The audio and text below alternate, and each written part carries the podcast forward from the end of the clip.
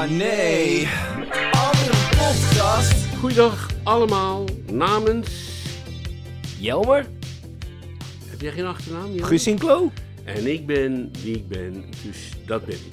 En eh, ja, we zouden het nog hebben over de keukenlood. Want Ja, vorige ik keer hoor hadden we het over die verbouwing van mij. Die, Ja. Eh, eh, ja, en die hebben, moet je eerlijk zeggen, maar ik ben er zelf bij geweest. Eh, die hebben me wel een beetje in het pak genaaid. In pak genaaid. Ja. Dat is oud-Hollands voor eh, genaaid. Genaaid, ja. ja dus, wat- want wat gebeurt er? Je, gaat, je doet bij verschillende bedrijven, vraag je een offerte van wat een keuken kost. En dan uiteindelijk kwam m- mijn vrouw die dat regelt bij de keukenloods terecht. En die is daar wezen praten. En die zei van, nou, dat kost eh, een hele hoop geld. En eh, dan moet je gaan onderhandelen over de prijs. Oh ja, Eh, dat want er vind ik zit, zo debiel. want er zit natuurlijk, eh, let wel, er zit natuurlijk ongeveer 100% winstmarge voor hun op. Hè? Ja, ja, ja. En eh, nou, er werd dus onderhandeld over de prijs. En ja hoor, er kwam maar liefst 10.000 euro af. Holy En- shit. Ja, maar ja, 50 of 40, dat is nog zat. Zo, maar ja, maar zo. En Ja, alleen, dan tekenen zij in wat, wat het wordt. En die man zei, nou, ongeveer wat het wordt. Een hele kleine aanpassingen die dan wat goedkoper zijn. En die sturen daar keurig tekeningen voor. En eh, die eh, ben ik vergeten door te sturen naar de, eh, degene die het ontworpen heeft. Hè, Frans van Rens van Van Rens Design. Dat is, eh word ik niet voor betaald hoor. En ik zeg het er altijd maar bij, want anders denken mensen dat. Ja, hè. ja, ja, dat kan maar zo. En vergeet het door te sturen. En op een gegeven moment, eh, die jongen was toevallig op vakantie. Die gaat altijd op hele rare momenten op vakantie. Het was in januari. En eh, die komt terug. Die zegt, joh, maar er past niks. Ik zeg, Oh. pardon? Hij zegt, nee, want de keukenkastjes boven het raam, die zijn allemaal heel anders. En ja, nou ja, het gevolg daarvan zal zijn dat we het raam 17%, moet, 17 centimeter zullen moeten verlagen. Ik krijg nu over de hele lengte een raam van 4 meter. En alleen, eh, je kan er, als je bij, de, eh, eh, bij het aanrechtblad staat, kan je precies nog drie meter naar buiten kijken. In plaats van een vergezicht. En nou ja, zo zijn er vele aanpassingen geweest die het, nou, maar eentje, nog eentje te noemen. Er moest een keukenblok in en dat moest 2,40 meter zijn. Lang. Ja, ik snap er allemaal niks van, maar dat was mooi. En dan uiteindelijk is er een keukenblok van 1,80 meter. En dat is veel, veel kleiner, maar ook veel minder mooi volgens die gozer die het ontworpen heeft van, van Rens Design. Hè. En die zegt, ja, dit is, dit is gruwel. Hij zegt, dat gaat zo lelijk worden. Dus dan moet je gaan heronderhandelen met ze. En dan wordt hij niet zoals bedacht 2,40 meter, maar 2,20 meter. Dan moet je dan 2000 euro extra voor betalen. ja, en, maar, En eh, eh, let wel, wat er gebeurd is. Die jongens die sturen hun tekeningen op. Die zou je eigenlijk tegen het licht moeten houden. Maar kan jij tekeningen lezen? nou ja, eh, een beetje. Nou, ik een beetje niet. dus eh, ik ben ervan uitgegaan, en mijn vrouw ook, dat, eh, dat ze precies zouden doen wat ze beloofd hadden. Zou je zeggen, hele kleine, je zeggen. hele kleine aan. Goed vertrouwen. Ja. Maar dat werkt niet bij zo'n bedrijf. Dus, eh, Wat is nou uiteindelijk en het daar resultaat teken je voor, nou ja, dat het allemaal wel aangepast wordt en het wordt dan eh 2.500 euro duurder. Want de veranderingen om het te krijgen, een beetje te krijgen zoals je het wilde, moet je natuurlijk weer extra voor betalen. En eh, ja, en ik hou er een, in ieder geval een raam aan over waar ik niet door naar buiten kan kijken. En je hebt minder kastjes en weet ik veel. Maar kan je dan niet zeggen, eh, joh, eh, keukenloos, steek die keuken lekker in je reet. Ik ga nee, wel want je hebt ervoor getekend. Ja, hallo. Maar zei, je hebt toch getekend voor iets wat je wil en niet voor iets wat je niet wil? Ja, maar dan had ik het maar moeten controleren. Weet je, het is hetzelfde als wanneer je. Eh, als jij iets koopt op het internet, dan staat er altijd: u moet akkoord gaan met onze algemene voorwaarden. Eh, anders kun je het niet kopen. Heb Ja. jij die ooit gelezen? Nee. Nee, dat doet dus helemaal niemand. Maar je mag toch ook, je mag toch altijd terugkomen op je koop zolang dat ding er nog niet staat? Nee, dat, eh, nee, want dat werkt bij keukens anders, heb ik begrepen. Want zo'n keukenloods bestelt dat bij een fabriek en die kunnen dan niet meer terug. En die kunnen ze niet meer terugnemen omdat het dan op jouw maat is eh, gezaagd. Ja, en dat is dus de maat die zij hebben doorgegeven. En eh, wat de maat is die je niet wilde hebben. Dus ja, eh, dat betekent dat je aan het ontwerp aanpassingen moet doen. Wat toch betekent dat ik een heel apart raam krijg straks. en, hè, het, het- het- en, en het wordt allemaal een, een, een tandje minder. En, maar let wel, formeel gesproken is het mijn schuld. Ik had het maar moeten controleren. En eh, het betekent dus dat je eh, in goed vertrouwen niet voor, hè, bij de keuken, met de keukenloods geen afspraken moet maken. Maar, maar ik vind sowieso, ik vind afdingen op, op spullen vind ik zo ontzettend, nou ik zeg het maar gewoon Marokkaans Ja, of, is- nee, of Egyptisch. Het of, is ook niks. Maar, kom op zeg, Maar je weet dat er. eh, eh, in dat soort landen doe je dat, maar hier toch niet. Gewoon dit is de prijs, dat betaal je ervoor, wil je het niet, dan doe je het niet. Dat zou heel redelijk zijn, maar ze gaan bij de prijsstelling ervan uit dat je gaat afdingen. Maar waarom is dat, doe, wordt dat gebeurt bij bepaalde dingen. Als je een bankstel koopt, en het is, een, het is niet het goedkoopste bankstel wat er is, dus laten we zeggen, je koopt een bankstel van 3000 euro, dan weet je als het, prijskaartje 3000 eh, eh, euro en 400 eurotjes extra, dat je daar 10% vanaf kan krijgen. Ja, maar ik ben daar echt heel slecht in. Ik ben er ook heel slecht in, maar mijn dochter is daar bijvoorbeeld heel goed in. Ja, Want ik heb een bankstel gekocht. Eh, toevallig van de prijs van 3400 euro. En dan eh, zeg ik, dat is goed. En, dan zag, en ik zag die mensen zo kijken van, die gaat doet die gek nou? joh. En mijn dochter die belde later even op. En ja, maar luister, we hebben het nog niet over de korting gehad. Oh, oh wil de 10% korting? Even, nou is goed. Dat scheelt toch 340 euro, weet je.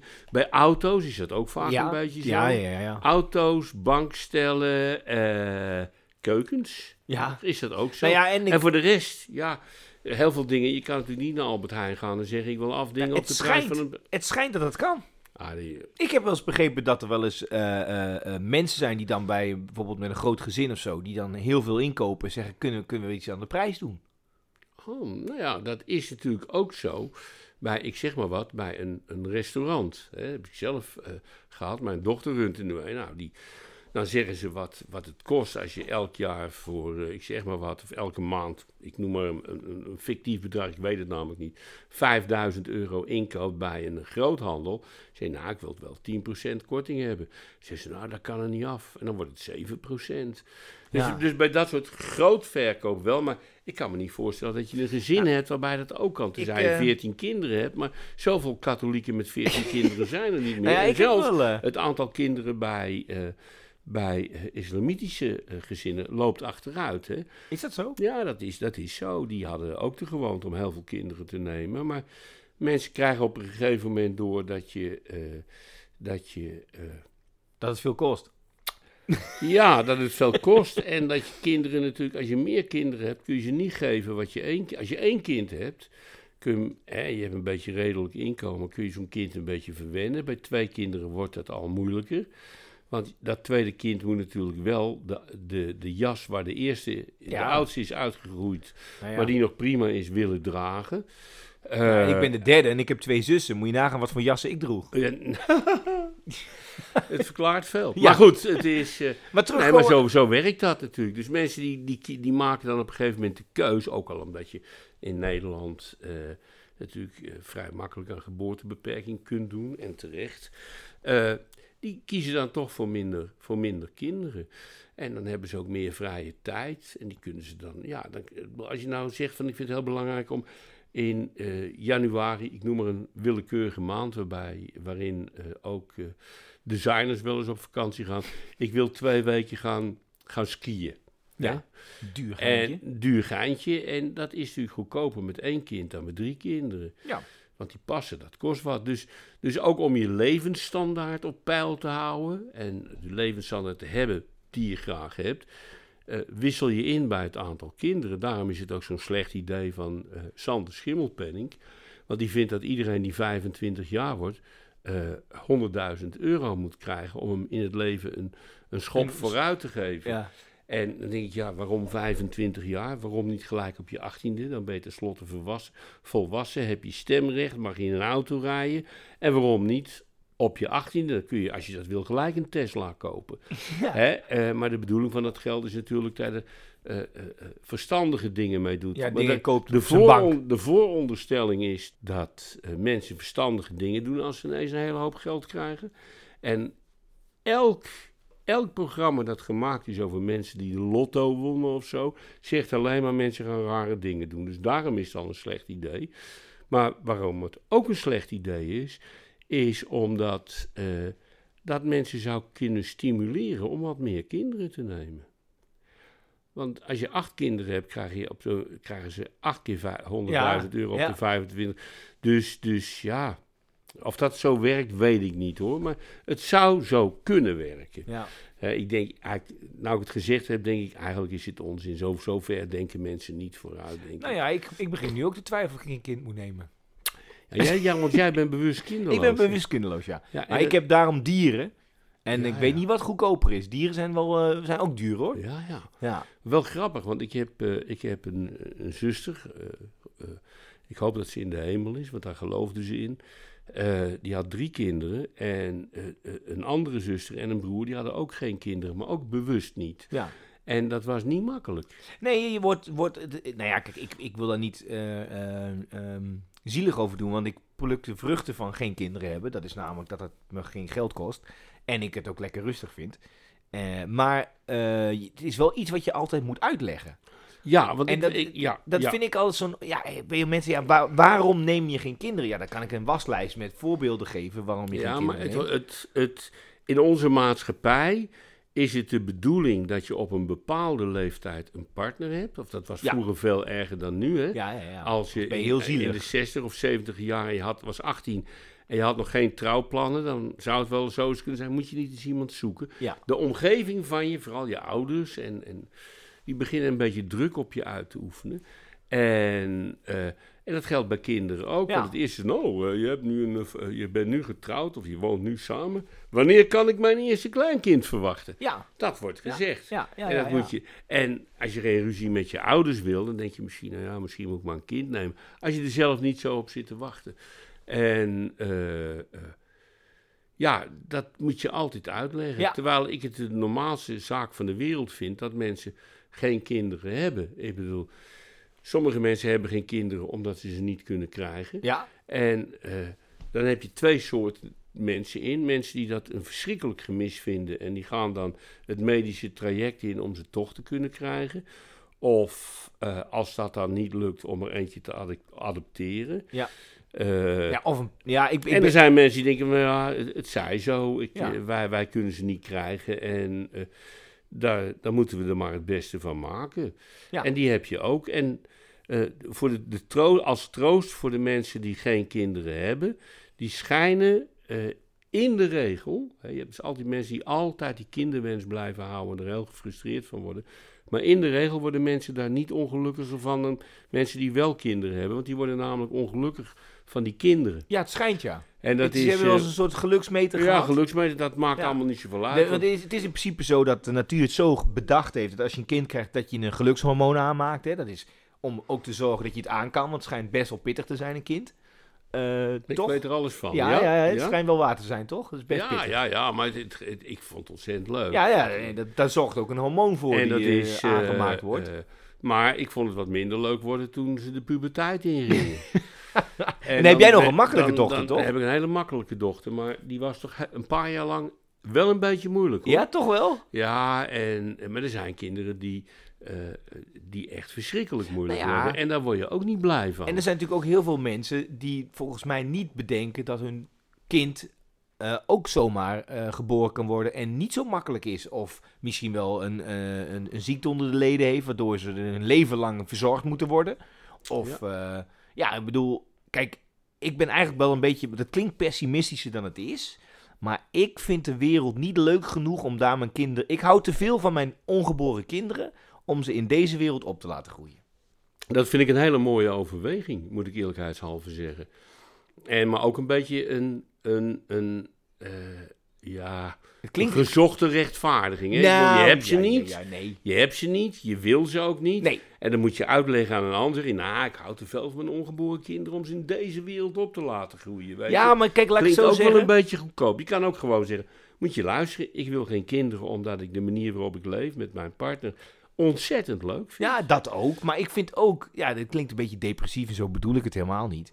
Maar ik vind het leven nou ook weer niet zo leuk dat ik denk, dat ik dat een- mijn kinderen gun of zo. Ja, ja. Nee, het is, Kijk, je dat gaat het klinkt- nou, ik snap wel wat je, wat je, wat je zegt. Het want- is natuurlijk, eh, dit is, is pas, ik, ik las een onderzoek, best wel interessant. Het is onderzocht dat ehm, het hebben van succes de helft minder fijn is dan het ondervinden van ellende. Dus als ik zeg maar eh, ellende ondervind ja? en ik zet dat over tegenover een winst, bijvoorbeeld eh, het winnen van de loterij of Ja. eh, een kind krijgen of iets, dan is de ellende weegt dubbel zo zwaar als het hebben van geluk. Oké. Eh, en het grappige is, die, de, de onderzoekers die dat hebben onderzocht, die hebben een Nobelprijs gekregen voor de economie. Omdat het in de economie ook zo werkt. Dus zeg maar, het geluk die jij wint als je 1000 euro verdient, is minder groot dan dat je de pech hebt van 500 euro verliezen. Ja, ja, ja, ja. Het is verdomd ingewikkeld. Ja. Ik probeer het te verwerken. Ja, en maar, wat, Maar misschien kun je het ook een keer voor ex-disjockeys nog een keer uitleggen. Want eigenlijk Nou ja, snap ik het niet zo goed. De conclusie daarvan uit is dus, om het heel depressief eh, uit te leggen, dat het leven bestaat uit één groot tranendal. Ja. En dat die paar geluksmomentjes moet je eh, eh, leren zo te waarderen dat je daar het geluk van ondervindt. In plaats, maar wat de mensheid over het Zwaar over liefde en denk niet aan geld. Het moment van geluk is alles wat telt. Ja, dat, Nou, dat is eigenlijk dat is wel Dat is waar. het ik, is. ik heb eigenlijk ook wel die overtuiging. En dat is misschien wel een van de beste liedjes van het goede doel ooit in het leven. Wat trouwens, zoals de meeste liedjes van het goede doel, eh, op weinig liefde van, eh, van de publieke omroep kon rekenen. Want het ging namelijk over prostitutie. oh, is dat zo? Nee, helemaal niet. Maar dat, dat, Vonden er- zij. er zat daar zo'n zo'n zo'n wijsneus bij, eh, bij eh, eh, eh, wat was dat, de NCRV. En die zei, ja, nee, het gaat duidelijk over, het gaat minst over ongehuwd neuken. Maar waarschijnlijk over iemand die naar de hoeren gaat. En dat laatste gaat het zeker niet over. Maar ja, goed, als je het zo wenst te begrijpen. Je kan natuurlijk nooit van je leven, kun je, kun je iets bedenken... eh, waarvan je weet hoe andere mensen het zullen opvatten.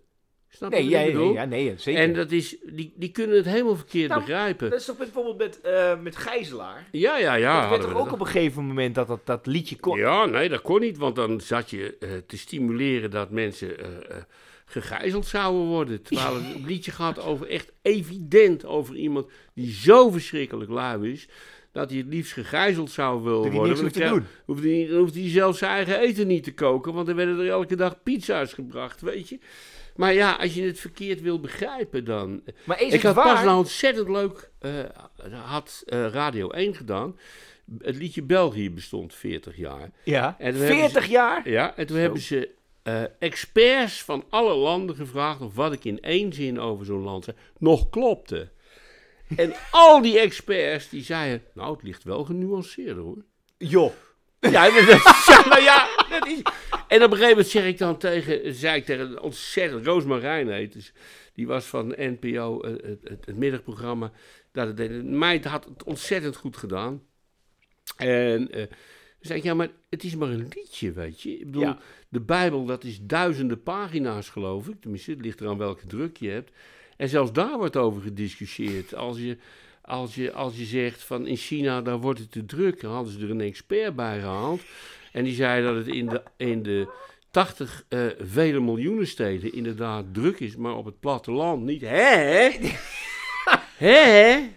Weet je, dus, dus, dus die mens, kijk, je komt in Nederland altijd weg met de opmerking: het ligt genuanceerder. Ja, polderen Dus- zijn we goed in. Hè? Eh, Ja, Ja. nee, maar het is natuurlijk, het is natuurlijk een hele zeker liedjes zijn nooit genuanceerd. Nee, snap dat je? nee, dat je, moet, je moet in een paar zinnen moet je, moet je een ideetje verkondigen. Toch is er eentje van jou wel genuanceerd. Ja, dat is. Alles draait om de eenvoud. Oh ja, ja, ja, ja die, is- die, is- die is leuk. Ja, Ja. ja. Ja. En weet je, dat is het meest succesvolle liedje ooit van het Goede Doel. Is hè? dat zo? Ja, dat, die werden er meer van verkocht dan van België en dan van Vriendschap.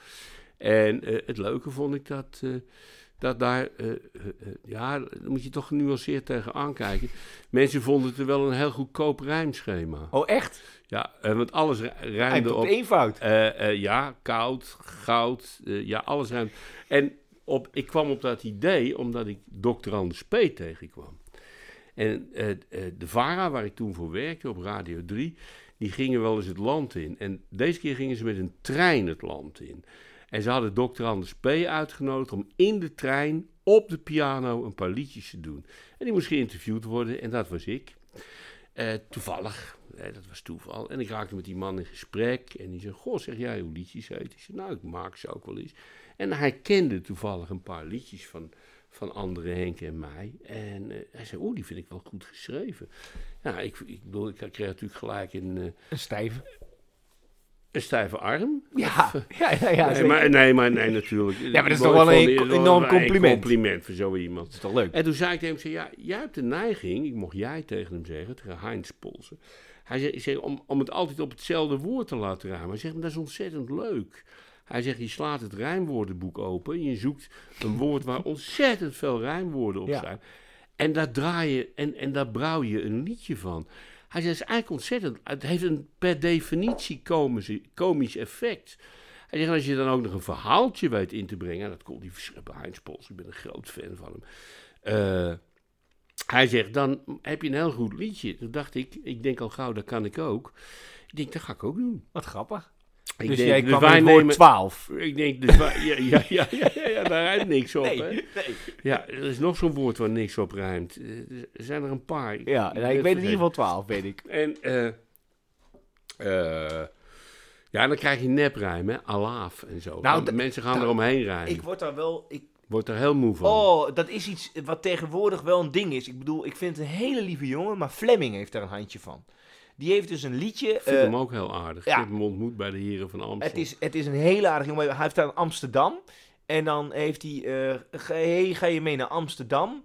Eh, eh, en dan, Waar maar- ik ooit eerder kwam. nou ja, dat kocht rijmt... daar gelijk een gram. Nee, maar dat rijmt echt. Ja? Maar hij heeft dan allemaal woorden die niet rijmen, maar dan net niet. Weet je wel? Ja, ja, ja, ja. Dat, dat, dat- oh, dat trek ik slecht. Ja, ik trek dat ook slecht. Daar kan het is niks aan namelijk doen. luiheid. Maar eh, ja, toch eigenlijk wel. Nou ja. Een- ik moet je eerlijk zeggen, ik vind het een ontzettend aardige jongen. Want bij de heren van Amstel heb ik hem ontmoet.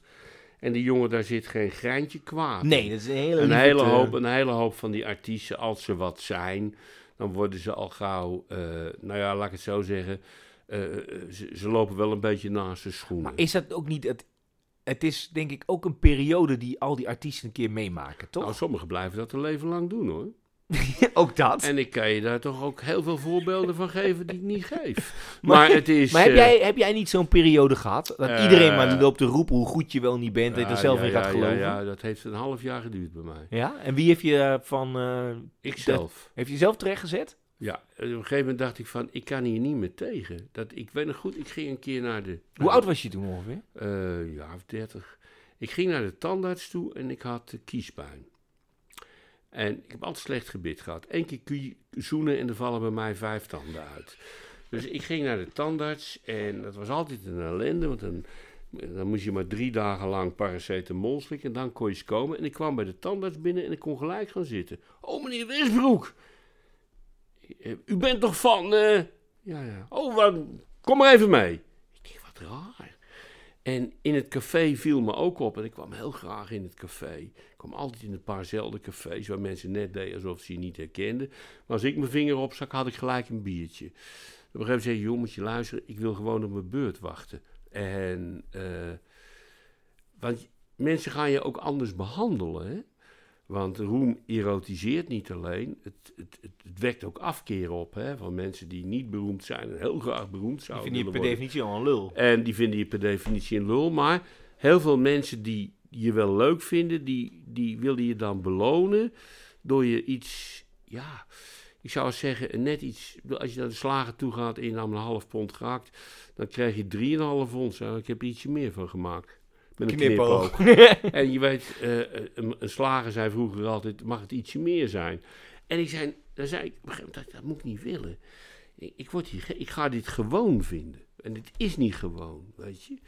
En dus je altijd zei, nee, ik, als ik een half pond wil, dan ik, hoef ik geen gram meer te hebben. En heb ik altijd alles gewoon betaald. Ik, eh, ik en, ken- ik, vind- ik, en daar blijf je wel een normaal mens van. Maar je moet je even, je moet jezelf als het ware resetten, zoals het heet. Nou ja, ik ken ook een, een BN'er, en ik ga echt zijn naam niet noemen, dat vind ik niet netjes. Maar die vertelde mij dat hij op een gegeven moment eh, merkte dat, dat, omdat hij met zijn kop op tv kwam veel, dat hij zomaar een lening kon krijgen voor een auto. Want ze dachten, die gast zal wel veel verdienen. Ja, dat heb ik ook een keer. eh, Ja, en dat blijkt dus natuurlijk dat een gemiddelde BN'er ook maar gewoon modaal kan verdienen. Of iets meer, maar in ieder geval dan een beetje nou, boven... is hij geen disjockey, hoor. Ik zeg Dus niet wie het is. Nu. Maar dan, dan kunnen ze niet boven... Dan gaan ze boven hun stand leven. In 1982 had ik de eerste grote hits met het goede doel, België en zo. En ja, sorry, de top 10, die kwam de televisie. En ik, ik huurde van iemand een, een huisjesmelker. Eh, huurde ik een, een, een, een etage. Eh, Kees Eirond, de stadsheilige van Utrecht, volgens een voormalig burgemeester toen hij hem een li- lintje opspelde. Want Hoe heette die? Kees Eirond. Want die heeft het gepresteerd. Want zijn vader was bij. eh, zijn vader was boekhouder.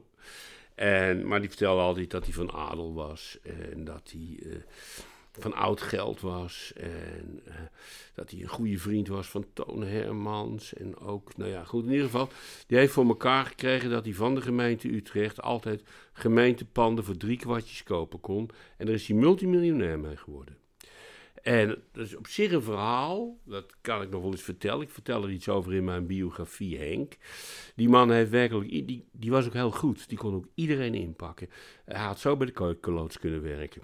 En, eh, en hij pakte altijd mensen in die hem ook uit, uit liefde eh, gratis dingen gaven of voor hem werkten. En dat ging allemaal een tijdje goed en dan hadden ze hem door, weet je.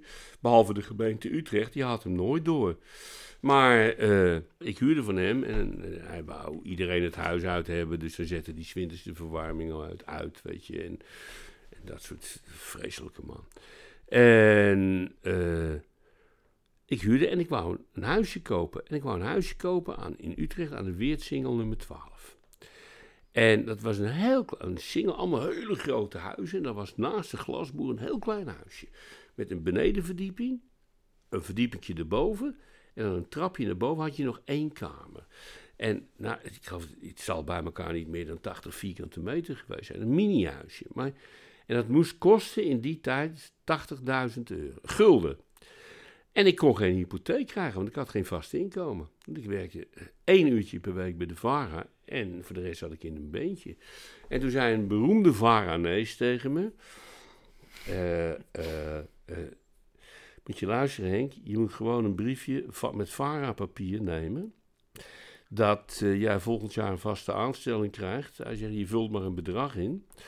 En eh, je ondertekent dat maar...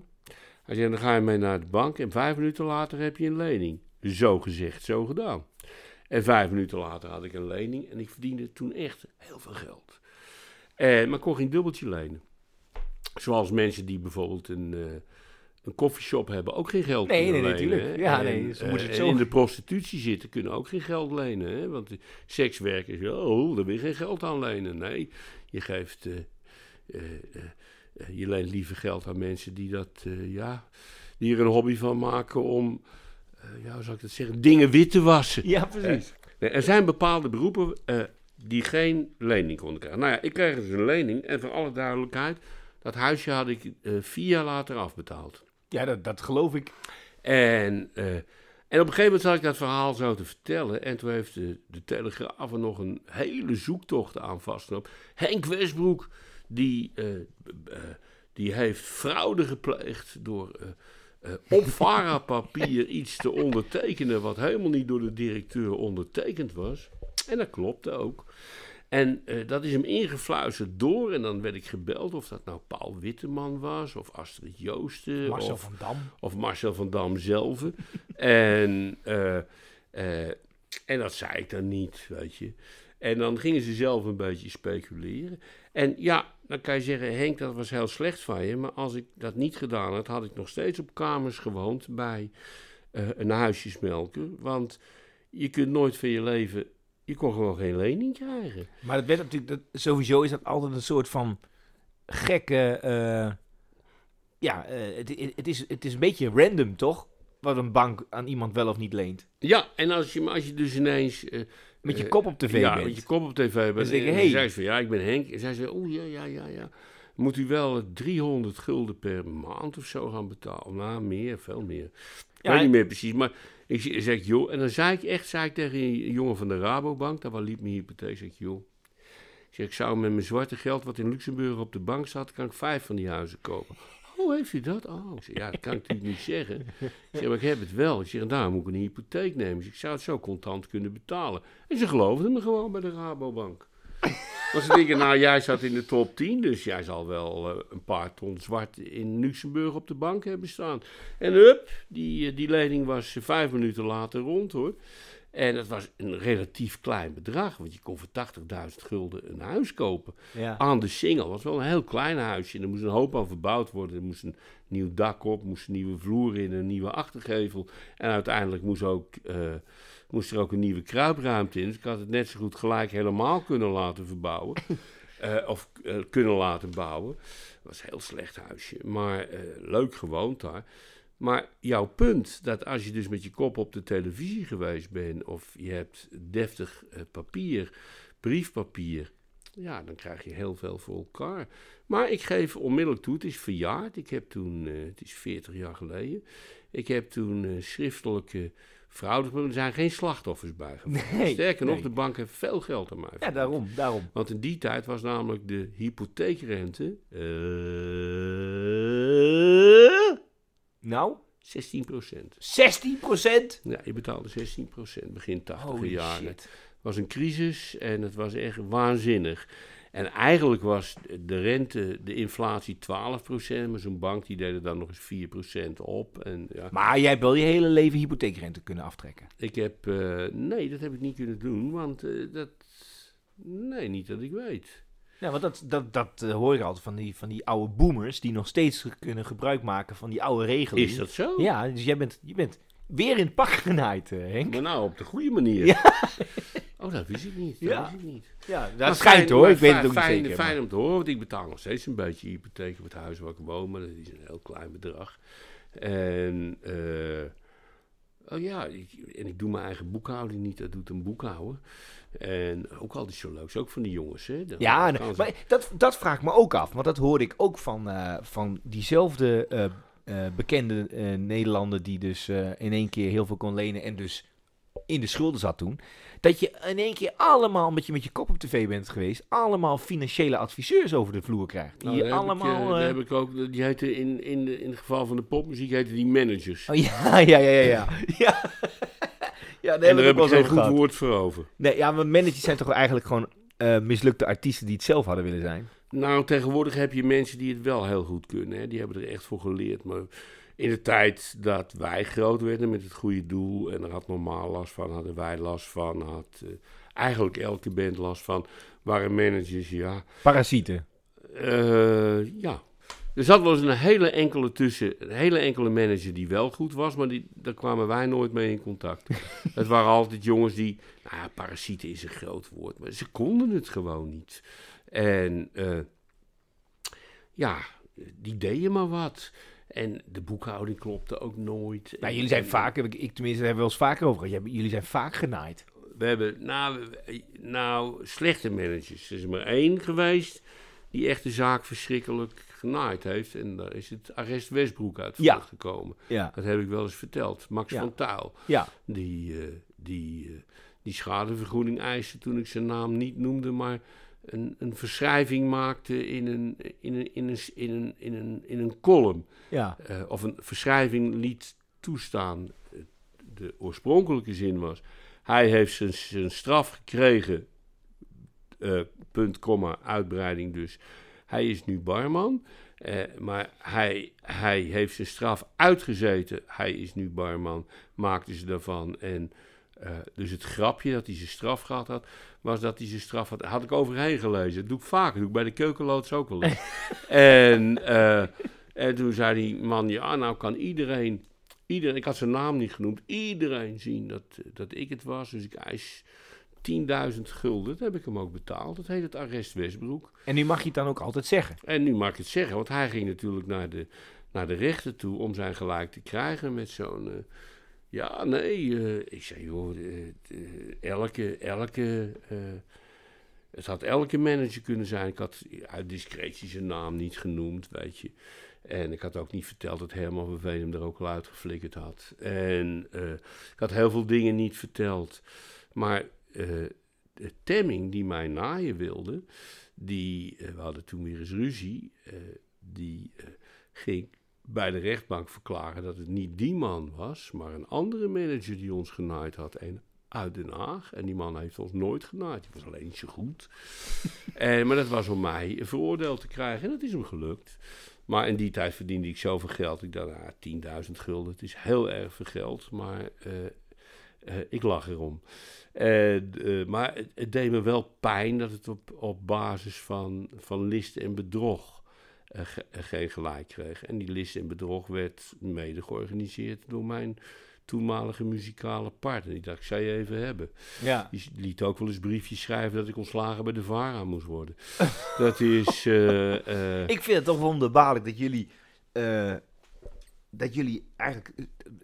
ik ken zeg maar niet veel ruzies die zo heftig zijn. terwijl je zo, ook zo close met elkaar bent geweest.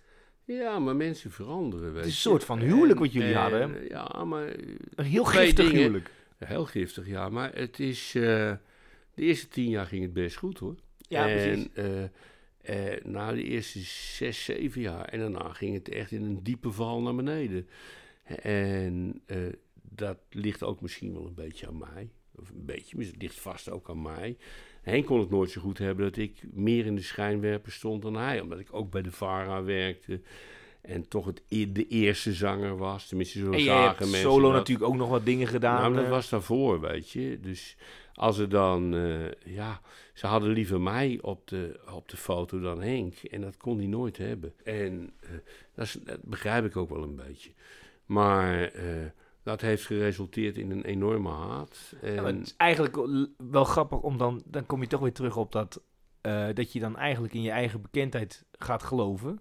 Of tenminste wil geloven. ja, ja, ja, ja. Want ja, wat, dat, dan kom je weer terug dat het roem dan blijkbaar toch zo... Nou, roem, roem is heel vervelend voor mensen. Het is, ja, eh, het doet niet veel de, goed meeste, eigenlijk. de meeste mensen kunnen er totaal niet mee omgaan. Er zijn mensen die dat wel kunnen. Hè. Ik heb het geleerd. Ik dat is mij niet gegeven. Maar ik ken echt verschillende artiesten die altijd zichzelf gebleven zijn. Maar dat zijn er niet veel. Ik denk ook dat veel mensen die, of die zijn al zo, die heb je ook, geboren artiesten. Ja, dat is waar. Die vinden zichzelf sowieso godsgift Ja. aan de mensheid. Ja, en die zijn ja. gewoon zo. Ja, en die vinden het ook niet meer dan redelijk dat ze beroemd zijn. Ja. En die vinden niet meer dan redelijk dat ze voor niks een auto kunnen krijgen. Ja. Hè? Dat Ja, is ja, het ja. eerste wat ze doen. Sponsordeals. Ja. Het is eh, ik, eh, ja, een beroemde rapper die in ongenade gevallen is. Ik noem geen namen. Die zei eens tegen mij dat hij niet begreep eh, toen wij eh, even iets samen moesten doen. Waarom ik voor mijn auto betaalde. Dat is, Ja, is nee, ik, ik zorg altijd, dan, die auto's, die, die rijdt dan wel eens in een clipje voorbij. En, ik heb geen onderhoud, dan ik hoef alleen de benzine maar te betalen. En dat is natuurlijk ook een bepaalde instelling. Hè? Dat is kijken wat je hebben kunt. Er zijn ook, ken ook artiesten die, eh, als ze naar de winkel gaan, eh, zeggen dat ze eigenlijk alles voor niks willen hebben. Ja, ik, Omdat zij dan dat merk dragen. Ja. En dat lukt ook heel vaak. ik heb wel eens meegemaakt, en dat vind ik echt, vond ik ook bizar. Dat was dan een, een, een- echt een marginaal eh, mannetje die, nou, een paar volgers had op Twitter. Die dan bij een restaurant zei, eh, hoeveel korting krijg ik als ik op Twitter nu zeg hoe fantastisch jullie wel niet zijn? Oh, maar daar zijn er zat van. Ja, what the fuck, hè? Ja, nee, dat heb ik eh, toen ik, eh, toen ik Stairway to Heaven runde in Utrecht meerdere malen meegemaakt. Serieus?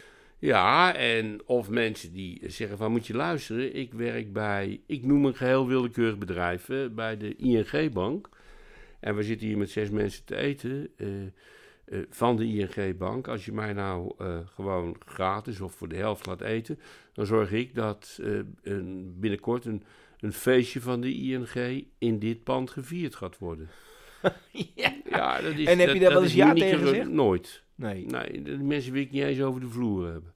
Het is, en het waren er niet veel, maar ze waren er wel. Ja, En zoals je ook altijd mensen hebt in restaurants die voor niks komen eten. En door dan weg te rennen? Of, eh, weg Nee, je kunt gewoon een restaurant ingaan. Het is een handige tip voor de slechte mensen onder ons. eh, na afloop zeggen dat je niet betalen wil. En eh, dan kun je de politie bellen en dan zegt de politie, ja, ja, ja, ja. Nou, als het dan drie keer gebeurt, dan komen die op een zwarte lijst bij ons staan. Dan mogen ze weglopen. En is dat wel eens gebeurd? Dat is twee keer gebeurd. Hou op. Dan en dan kwamen de keurige mensen net in het pak. Echt, eh, die kwamen met een man of tien eten. En dan vraag ik, maar waarom Wat? wil je, dan waarom wil je niet betalen? Nou, gewoon omdat we niet hoeven te betalen. En die doen dat dan op verschillende plekken in Nederland. Die doen dan rondjes. En eh, daar kom je volkomen mee weg. Ik heb toen een hele discussie met een, eh, een, een, een, een hooggeplaatste regisseur van de gemeente Utrecht. Zei, het is toch flessentrekkerij? Nee, in dit geval niet. De wet, en dan komt er een heel ingewikkeld verhaal. Maar het komt erop neer dat ze er niks aan kunnen doen. Je hoeft niet te betalen. Je hoeft niet te betalen. What the fuck? Dus eh, al die mensen die hard wegrennen, bespaar je de moeite. Betaal gewoon niet. Zeg, roep de politie maar. Dat zei ze ook, hè. Roep de politie maar. Nou, die riep je dan ook. En dan die zeiden ze dan, ja, we kunnen eh, niks. Daar kunnen ze niks aan doen. Nee, ja. En als je ze dan kunt identificeren, maar de- ze mogen dan niet vragen om, eh, eh, voor zover ik, me- oh, ik weet niet zeker of ik me dat goed herinner. Volgens mij mogen ze niet aan legitimatie vragen van die mensen. Dus je moet ze dan zelf als het ware op de foto zetten. Meen ik me te herinneren, maar we deden dat voor de zekerheid. En die, eh, die, die bezien, hè, die namen we dan gewoon op de foto. Oh, je mag niet zomaar een foto van ons nemen. En dan eh, zei ik of iemand die daar werkte, ja, maar jij mag niet zomaar zonder te betalen weggaan, omdat je vindt dat je recht hebt om gratis te mogen eten. Eh, en drinken, want dat was wat ze vooral deden. Ja, ja. En eh, ja, maar ik heb recht op privacy. Je weet, je Ja, weet ja, ja. boeven in Nederland hebben altijd recht op privacy. En zeg ik, nou ja, probeer die foto maar eens. Eh, de, degene die liepen een paar grote jongens rond bij ons. Hè. Die zei van, nou, pak het maar eens van me af. En dat deed- durfden ze dan ook niet. Het maakte hun niks uit. Nee, die hebben gewoon gewoon, eh, Volgende keer gingen ze gewoon in een andere stad hetzelfde doen. Maar dat, heb je, dat is sowieso toch een soort... En dat is het op de dag van vandaag, kan dat, hè? Ah, ongelooflijk. Maar ja, je ziet het vaak, hè, toch, tenminste, eh, ik hoor het vaak dat, eh, zeg maar, hoe, hoe, hoe netter de mensen in pak zijn, hoe gevaarlijker ze zijn. Nou ja, ik weet nog goed dat toen, toen drugshandel begon en het smokkelen, weet je wel, van wiet. Was, nou, wanneer was dat? 80 jaar, iets eerder, 70, nou, 60 jaar eigenlijk al. Dan kwam dat vaak uit Marokko. En eh, dat werd dan eh, over de grens hier naartoe gesmokkeld. En ik kende heel toevallig in die tijd iemand die bij de marechaussee werkte. En die had dan wel eens te maken met dat soort mensen. Ik zeg, god, zijn dat allemaal van die hippies of zo? Nou, hij zei, nee, die doen dat nooit. Hij zei, ja, die zullen eens een beetje wiet bij zich, voor zichzelf bij zich hebben. Hij met grote werk zijn mensen keurig in het pak. Goed geknipt, keurig in het pak. Net, netjes kunnen praten. Geen accent, lachen. Ja. Bij voorkeur met een vrouw en kind in de auto. Ja, ja, ja. Hij zegt, en dat zijn de grote jongens. Hij Ja, zegt, dat- die, die, die doen kilo's tegelijk. Mijn de zwager die ik al eerder had genoemd met zijn Volkswagen garage. Oh, die, die, die, dat blauwe upje. Die blauwe up, ja, ja, ja. Een prachtige auto. Die vertelde ook dat, eh, dat nou ja, eigenlijk zeg maar als er een, een man binnenkomt in een auto overal, dan is het een boer die er hard voor gewerkt heeft en gespaard. En die weet gewoon, ik wil die auto hebben. En die kan er bij wijze van spreken cash aftikken. Maar dan komt er een, hij- ze hebben een keer meegemaakt, er was een, eh, een, een man kwam binnen met een hele knappe dame. Helemaal mooi in pak. En die wilde eh, gaan proefrijden in een hele dure Audi. En die zegt van, joh, ik doe een rondje. Eh, mevrouw wacht hier op de auto. Of die, die blijft hier wel wachten. En dan ga ik een rondje rijden. Dan kom ik zo terug en dan kijken we wat voor zaken we kunnen doen. Die rijdt dus weg met die Audi. En die vrouw die blijft daar in de showroom staan. En een half uur later, die man die is er nog steeds niet. Uurtje later, die man is nog niet. Dus op een gegeven moment gaat eh, de eigenaar van die garage, mijn zwager werkt bij die garage, die zegt, joh, eh, waar blijft uw man? En die dame zegt, ja, dat is mijn man niet. Ik ben, eh, ik ben ingehuurd door die, dat was een, een prostituee, die was eh, ingehuurd door die meneer, als zijnde mijn vrouw. En die werd daar neergezet. En die man was ondertussen al een uur over de grens, met die Audi er vandoor. Ja, dus ja, Ja, ja, ja, ja, ja, ja, dat kan natuurlijk. Je Strak kan in gewoon, pak. je- ja, ja. En ja. die, eh, ja, en, en het bizar is, de politie deed daar dus ook niks aan. Ja, de politie doet, doet eigenlijk aan belangrijke dingen nooit iets. Nee, nee, Ik zou je uiteindelijk... vertellen, ik, misschien kunnen we het daar een volgende keer eens over Ja, hebben. laten we dat de politie. Ja, Ik, eh, ik, ik heb zeker, nou, laat ik het eens goed zeggen. Ik zit even snel in mijn hoofd te tellen.